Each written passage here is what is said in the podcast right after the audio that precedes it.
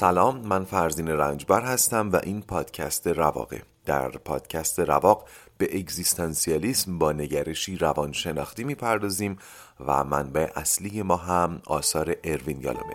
در سری اول این پادکست سراغ کتاب رواندرمانی اگزیستانسیال میریم.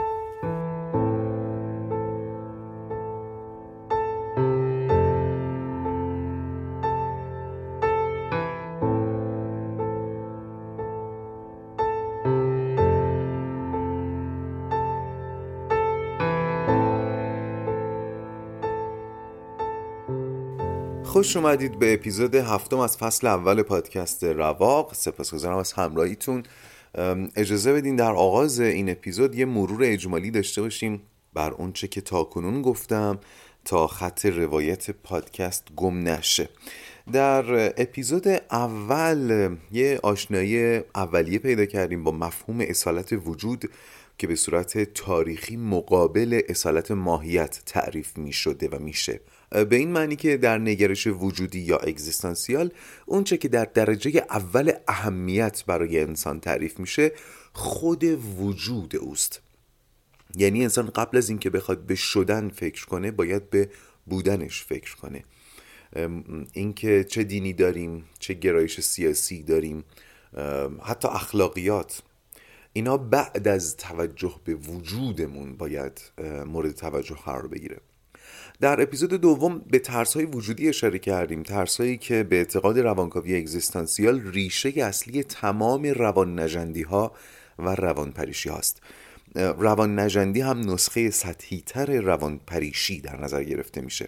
یعنی وقتی انسان می‌فهمه که با اختلاف بزرگترین سرمایه و دارایی و ارزشش همین وجود داشتنه و در دنبالش می‌فهمه که این سرمایه هراینه رو به نابودیه و این ترس در ناخداگاهش ریشه می‌دونه باعث میشه در ساحت ناخداگاه دست به یک سازوکار دفاعی بزنه. در ادامه گفتیم این ترسیدن از نیستی می‌تونه زندگی آدم رو مختل کنه مگر اینکه باعث بشه انسان به ساحت هستی اندیشی برسه. یعنی ترس از نیستی آدم رو سوق بده به سمت اینکه به همین که هست حداقل فکر کنه قدر اینو بدونه دیگه. مثل کسایی که از تجربه نزدیک مواجهه با مرگ جون سالم به در بردن و بعد از اون قدر زندگی رو بیشتر دونستن. این هم جز مثالایی بود که راجبش صحبت کردیم. در ادامه خورده مرگ رو تعریف کردیم. یه تعریف مهم بود که تاکیدم کردم حتما متوجهش بشید. اگر متوجه نشدید یا الان خاطرتون نیست می‌تونید اپیزود خورده مرگ رو گوش کنید. یعنی این خورده مرگ یعنی مظاهری از زندگی روزمره که ما درشون شمه هایی از مرگ رو می‌بینیم. مثل تمام شدن یک رابطه عاطفی که ما رو دچار احساساتی می‌کنه که شبیه درک ما از مرگه. و در نهایت هم به اولین تجربیات مرگندیشی در دوران کودکی اشاره کردیم و اینکه بچه ها از سنین بسیار کمتر از اونچه که ما فکر می‌کنیم به مرگ وقوف پیدا می‌کنن یک وقوف کودکانه پیدا می‌کنن. دچار ترس های وجودی میشن و یه ذره هم حالا راجع به راهکار صحبت کردیم. اگر موافق باشید بریم سراغ اپیزود هفتم.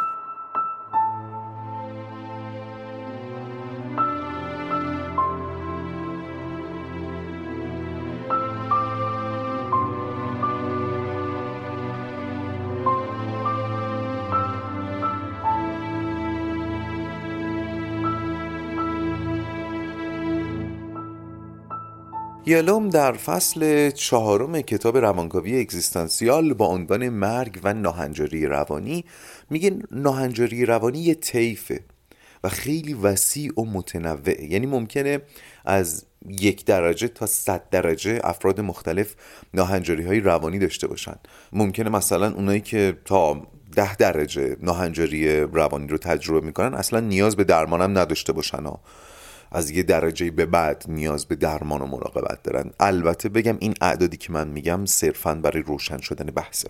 اما فرض این کتاب و روانکاوی اگزیستانسیال اینه که در اکثریت قریب به اتفاق این ناهنجاری ها ریشه در ترس های وجودی دارن. یعنی همون چهار ترسی که بارها بهش اشاره کردم. تنهایی آزادی پوچی و از همه مهمتر مرگ. اینجا یالوم از قول چند تا از همکاراش تعریف عجیبی از ناهنجاری روانی میده که نیاز به دقت و جرفندیشی داره. پس خوب توجه کنید. میگه روان نجندی راه پرهیز از نیستی است با پرهیز از هستی.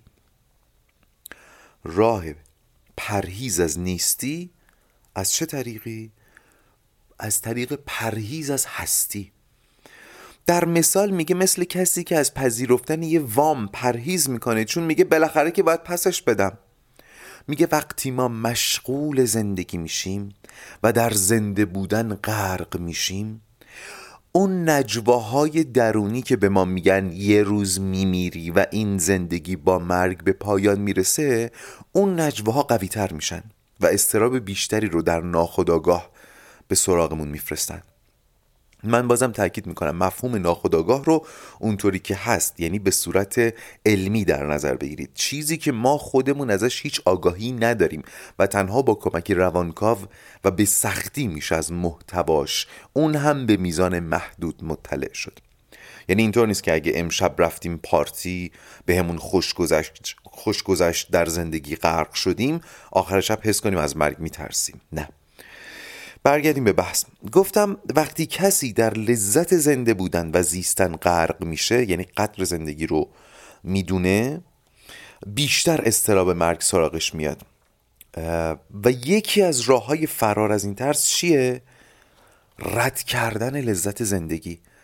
ما در ناخودآگاه میگیم اه اگر ما سراغ زندگی بریم ترس از مرگ هم سراغمون میاد. پس از من نمی‌خوام این زندگی رو. از ابتدای پادکست بارها و بارها به سازوکارهای دفاعی در برابر استراب مرگ اشاره کردم. این سازوکارها بخششون فردی هن ولی بخش اعظمشون مدون شده هستن. توسط کی؟ عمدتا ادیان و استوره ها حالا اگه بهش فکر کنید متوجه میشید که چرا تقریبا تمام ادیان زمینی و آسمانی در جهت سخت گرفتن زندگی ناچیز شمردن زندگی و دلداری دادن در مورد مرگ و ارزشمند معرفی کردن مرگ اقدام کردند. در واقع تمام حرفشون اینه که آمپول درد نداره.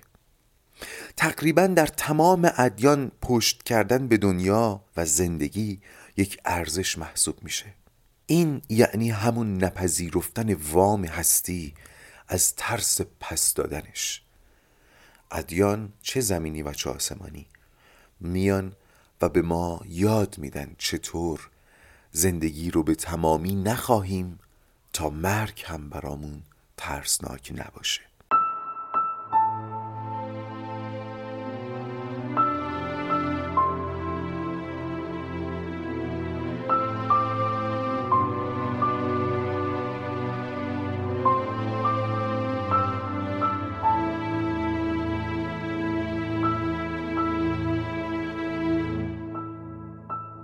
خب قبل از اینکه ادامه بدم بحثو لازمه تاکید کنم. اگر من جاهایی اشاره می‌کنم به دین یا اشاره می‌کنم به روانکاوی فرویدی یا اشاره می‌کنم به موارد دیگه و تقابلی که احیانا با روانکاوی اگزیستانسیال دارن منظورم تختعه اونها نیست. صرفا منظورم اینه که کارکردها رو بهتون نشون بدم. خب اجازه بدید بازم بریم سراغ موارد بالینی. قسمتی که برای خودم خیلی جذابه امیدوارم برای شما هم جذاب باشه. در اپیزود قبل اشاره کردم که دو تا سنگر مهم برای غلبه بر استراب مرگ که ما از کودکی در اونها پناه می‌گیریم و تا بزرگسالی هم با ما میمونن عبارتند از خود استثناء پنداری و دیگری اعتقاد به محافظ شخصی یا خدای حاضر. حالا وقتش آشنا بشیم با مایک و سام. مایک یکی از مراجعان یالوم پسری 25 ساله که پزشک معالج دیگهی اون رو فرستاده پیش یالوم. چرا؟ چون سرطان داره ولی از شیمی درمانی امتناع می‌کنه. بذاریم با مایک یه ذره آشنا بشیم.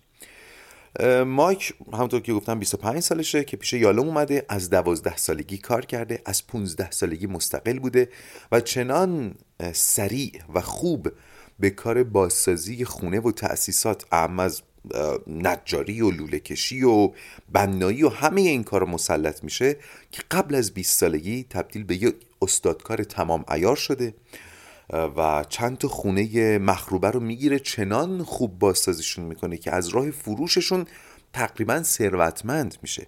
یه کشتی تفریحی کوچیک می‌خره ازدواج می‌کنه سفرهای دور دنیا میره. بعدم به همراه همسرش تصمیم می‌گیره به یه کشور دور افتاده مهاجرت بکنن. حالا کشوری که به تعبیر خودش در اون این فرهنگ همه کاره بودن جا افتاده. میگه من مال اون فرهنگم. فرهنگی که مردمش آدمای قوی هستن. تمام این راه ها رو تا قبل از 25 سالگی طی می‌کنه و درست زمانی که آماده مهاجرت میشه با همسرش بوم براش سرطان تشخیص میدن. با توجه به شنیده های قبلیتون راجع به سازوکار دفاعی خود استثنا پنداری باید الان متوجه شده باشید که مایک سالهای سال از راه تقویت اراده و استقلال خودش در حال اثبات خودش به خودش به عنوان یک استثنا بوده. ولی حالا و در اوج جوانی و قدرت سرطان این گرگ درنده در خونش رو زده و براش پیغامی آورده. تو هم میمیری؟ اتفاقا زودتر از خیلی ها میمیری. حالا بریم تو دفتر یالوم. مایک با یه چهره عبوس که به زعم خودش اونو مسلط و قویتر نشون میده جلوی یالوم نشسته. میگه بابا فقط یک ساعت طول می‌کشه اینا دارو رو اندازه بگیرن. منم تمام مدت باید همینجوری روی تخت دراز بکشم. بعدش هم دو ساعت طول می‌کشه این دارو رو قطره قطره بریزن تو رگ من. خب معلومه علکی می‌خوان وقت کشی کنن. نمی‌دونن دارن چی کار می‌کنن.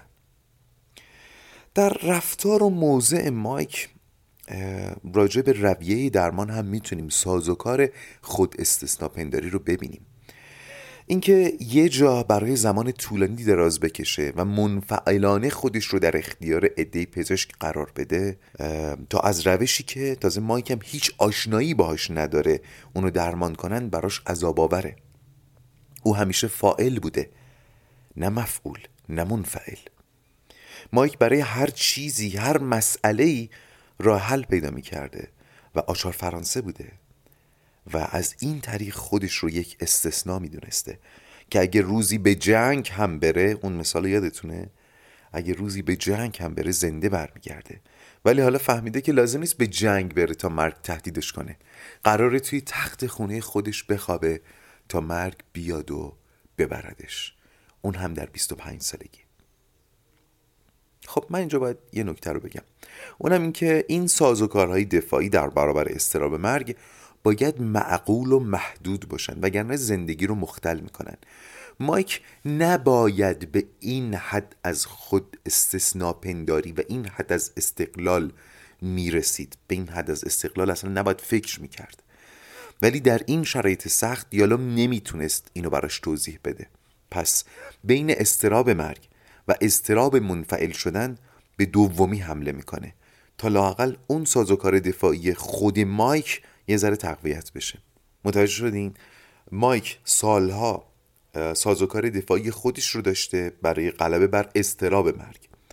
حالا که خود مرگ اومده اون سازوکار دفاعی از کار افتاده و علاوه بر سرطان استراب مرگ هم داره مایک رو می‌خوره. یالا میگه من حداقل می‌تونم کمکش کنم سازوکاره برگرده. چیکار می‌کنه؟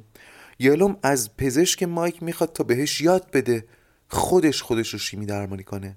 مایک هم که عاشق آچار فرانسه بودنه و همه فن حریف بودن به خاطر این روش رو روی هوا قاپید و از این طریق هدف اولیه یالوم که پذیرش درمان, درمان توسط مایک بوده محقق میشه. مایک یاد می‌گیره که خودش دارو رو اندازه بگیره خودش تو رگ خودش بریزه دارو رو چه می‌دونم تو خونه این کارو بکنه و از اون حالت انفعال در بیاد. یک جوری اون تصور همه فن حریفی و خود استثنا پنداری درش تقویت بشه. ولی خب ما در این جریان با یک رشد نیافتگی روبرو شدیم. یه آدم که سالها فکر می‌کرده داره رشد می‌کنه و قوی و قویتر میشه اما در یک موقعیت بحرانی درست مثل یک بچه وحشت زده از آمپول عمل می‌کنه. این کاریه که ساز و کارای دفاعی ناخداگاه با ما می‌کنن. جلوگیری از رشد. جلوتر حتما بهش برمیگردیم. اما بریم سراغ موقعیت بالینی بعدی آقای سام.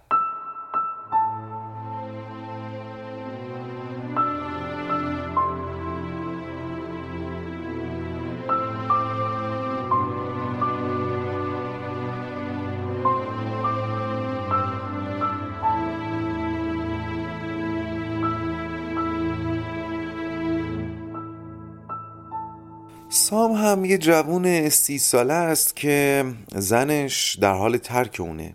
سام وقتی بچه بوده اول پدرش بعد مادرش رو از دست داده و تا, و تا زمانی که بزرگ میشه فامیلاش نوبتی اونو سرپرستی می‌کردن. اینم برای اینکه در طول این سالها حمایت اون رو داشته باشه حسابی بهشون سرویس می‌داده بهشون محبت می‌کرده اونا هم در عوض بهش توجه نشون می‌دادن. سام که ازدواج می‌کنه می‌بینه بله به به. یه قوم و قبیله دیگه هم به تعداد کسانی که سام می‌تونه ازشون توجه و محبت و حمایت بگیره اضافه شده و سام از این بابت خوشحاله. زنش هم اوایل از این رویه سام خوشحال بوده ولی کم کم می‌بینه که نه بابا طرف مریضه اصلا. ساعت ها میشینه پای تلفن به صحبت و نصیحت های علکی این پیرمرد پیرزنهای فامیل گوش میده. اونا هم که عاشق گوش مفتن خب طبیعیه که عاشق سام میشن دیگه. خلاصه یه معامله پایاپای بینشون شکل می‌گیره. سام گوش می‌کنه اونا نصیحت می‌کنن. این نصیحت هم برای سام یعنی توجه. خلاصه قبض تلفن واسهشون میاد اندازه کباب سلطانی.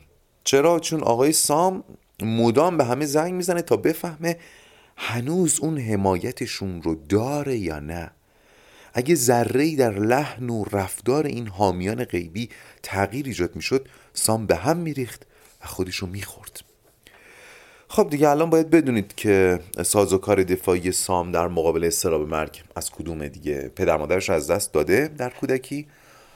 استراب مرگ سراغش میاد و باور به حامی غیبی باور به محافظ همیشگی راهکار و سازوکار دفاعیه که در ناخداگاه برای خودش انتخاب می‌کنه. وقتی سام نتونست زنش رو نگه داره اوضاعش خیلی بدتر شد. زنش ترکش کرد و بعد از اون عملا نصف اون مجموعه انرژی که به چشم خدای محافظ و توجه کننده سام اطراف خودش می‌دید از زندگیش حذف شدن دیگه. چون دیگه فامیلش نبودن.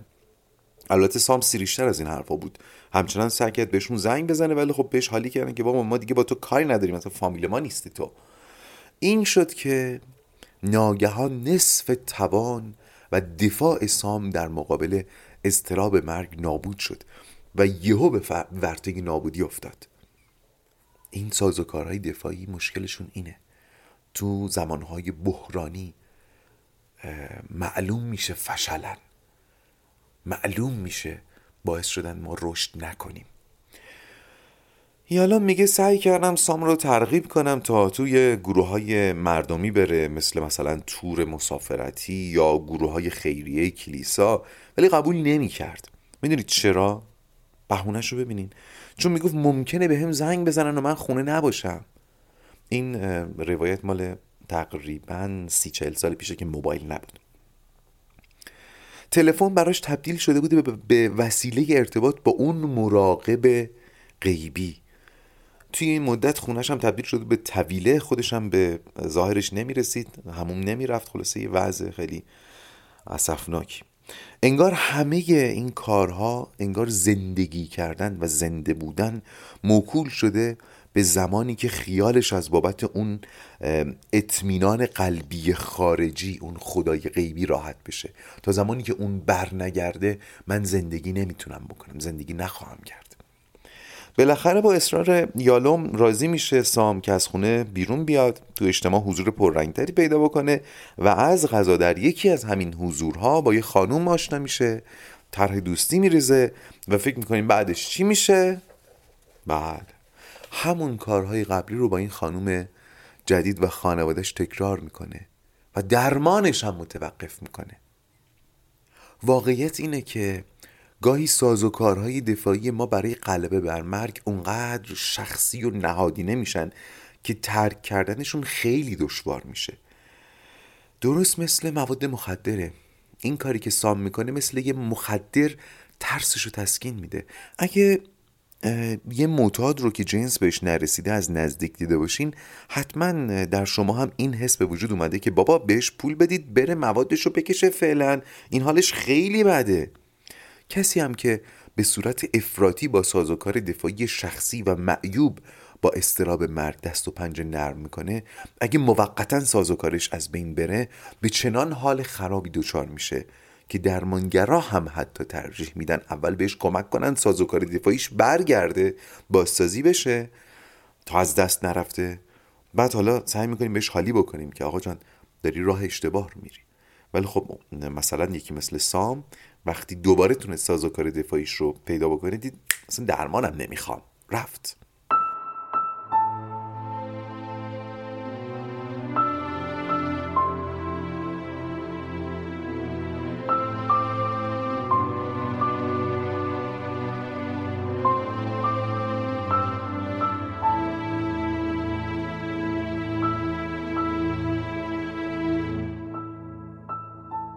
بذارید برگردیم به سازوکار خود استثنا پنداری.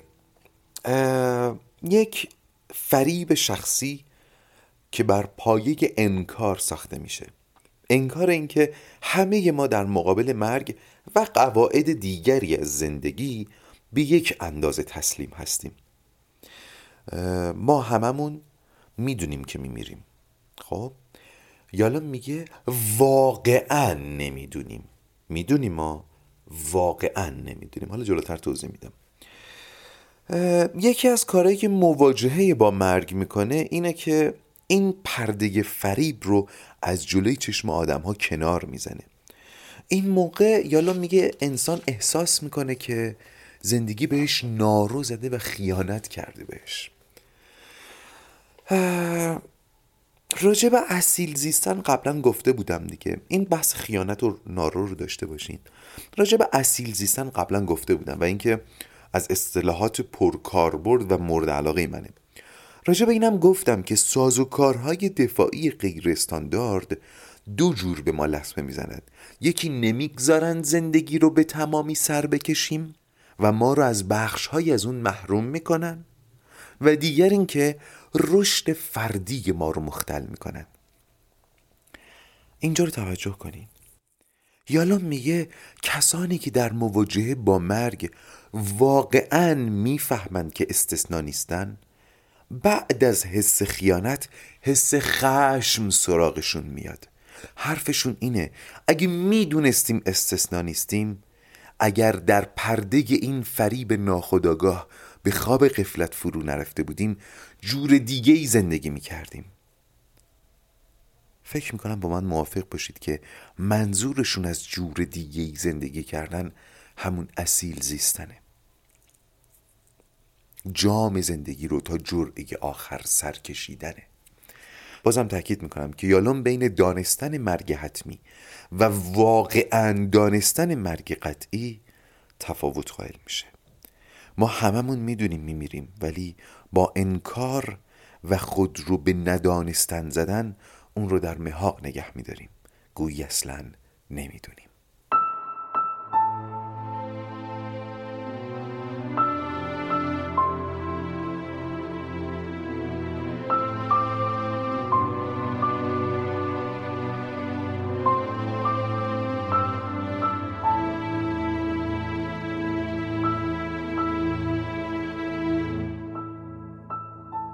یکی از حسهایی که حین مواجهه با مرگ و همراه با فرو ریختن باور به استثنا بودن سراغ بعضیا میاد پیوند می‌خوره با یکی دیگه از ترس های اسید و عمیق وجودی. یکی از اون چهارتا اون چهارتا کدوما بودن؟ بازم بگم. تنهایی آزادی پوچی مرگ. الان بیشتر توضیح میدم. یالا ماجرای چند تا از مریضاش رو تعریف می‌کنه که به دلیل ابتلا به سرطان و آگاهی از مرگ قریب الوقوع سازوکارهای دفاعیشون مختل شده. دچار استراب مرگ شدن و پیش یالوم اومدن. اما تمام ترسی که سراغشون اومده ترس مرگ و استراب مرگ نیست. یالوم ماجرای دختری رو تعریف می‌کنه که به سرطان مبتلا شده ولی سرطانش قابل درمانه. خودش اینو می‌دونه. اما بر حسب یک اشتباه به خانوادهش میگن که دخترتون تا شیش ماه دیگه بیشتر زنده نیست. خانوادهش هم بهش نمیگن. دختر قصه ما به خونه برمیگرده. کارهای درمانی رو به خوبی انجام میده درمان به خوبی داره پیش میره ولی متوجه یه تغییراتی در رفتار اعضای خانوادهش میشه. خانوادهش هم از اون طرف فکر می‌کردن که دکتر علکی بهش گفتن که تو درمان میشی. یه سوء تفاهم خیلی در واقع نادره. خلاصه آخر سر یه روز دختر جدی از خانوادهش می‌خواد که دلیل این رفتاراشون رو توضیح بدن و اونا هم واقعیت رو بهش میگن. وقتی سوء تفاهم برطرف میشه و خانواده هم می‌فهمن که دختر قرار نیست بمیره دختر متوجه میشه که تمام این مدت برای خانوادهش یه مرده محسوب می‌شده. این میشه مواجهه این دختر با مرگ و فرو ریختن توهم استثنا بودن. چرا که متوجه میشه حتی خانوادهش هم آمادگی پذیرش مرگش رو داشتن. این یه مواجهه خیلی نزدیک با مرگ دیگه. پس این باعث میشه اون خود استثنا پنداریش فرو بریزه. اما این تمام ماجرا نبود. اون با این واقعیت هم مواجه شد که خانوادش با فرض مرگ دخترشون و در حالی که عمیقا اونو دیگه یک مرده متحرک می‌دیدن باز هم به زندگی عادیشون میپرداختن و زندگی براشون در جریان بود.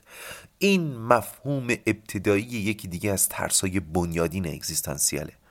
وقتی دنیا بدون ما ککش هم نمیگزه یعنی ما در این دنیا تنهاییم. یالوم ماجرای مادری رو تعریف می‌کنه که در تمام زندگی افتخارش این بود که پسرای قوی تربیت کرده که از عهده ناملایمات زندگی برمیان. زمانی که از سرطان و مرگ قریب الوقوع خودش مطلع میشه بعد از مدتی تصمیم می‌گیره موضوع رو با پسراش در میان بذاره.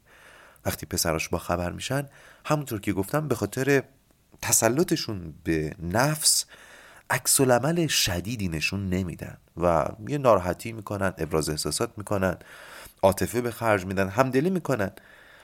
مادر بعدا به یالوم گفت فکر می‌کردم پسران متلاشی میشن دچار فروپاشی میشن. ولی قرار زندگی و دنیا بدون من ادامه داشته باشه. من باید بمیرم ولی قبلش باید میفهمیدم چقدر تنها. این اون مفهوم تنهاییه که فکر کنم تو اپیزود اول گفتم فکر نکنید تنهایی به اون معنای سادهش که خیلی ها میگن اصلا من تنهایی رو خودم انتخاب می‌کنم. نه. منظورم از تنهایی اینه. می‌دونم یکم بحث اون تلخ میشه. من خودم وقتی این پادکست رو ضبط می‌کنم دوچار ترسای اگزیستانسیال میشم. ترسایی که 5 سال پیش تجربهشون کردم زمانی که برای اولین بار مواجه شده بودم با نگرش اگزیستانسیال. اون ترس دوباره حالا به صورت خفیفتر سراغم میان. ولی در پس این تلخی اصیل زیستن نهفته است. راه اصیل زیستن از دل یک تاریخ فریب و انکار میگذره. باید این پرده های فریب و انکار فرو بریزه و این کار بدون درد و خونریزی نیست. امید من اینه که با شنیدن این پادکست با این اصالت آشنا بشید و دنبالش برید. چون تمام اون رو هم بعیده در این یک پادکست بشه گنجوند این اپیزود رو با یک موسیقی شاد به پایان می‌برم که کمی مذاقتون تر بشه هرچند این آهنگ هم حاوی مزامین اگزیستانسیاله. بذارید این پایان اپیزود هفتم از فصل اول بشه و حالا بدرود. دلم دل غافل نزار تنها بمونی.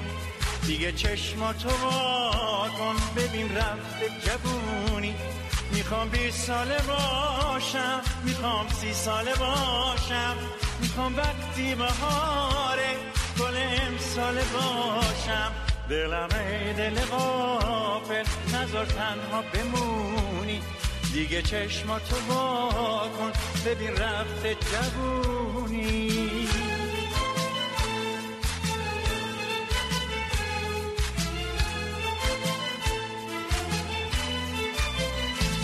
چه زود می‌رسه سرمایه زمستون میاد برف رو گلا رو میپوشونه.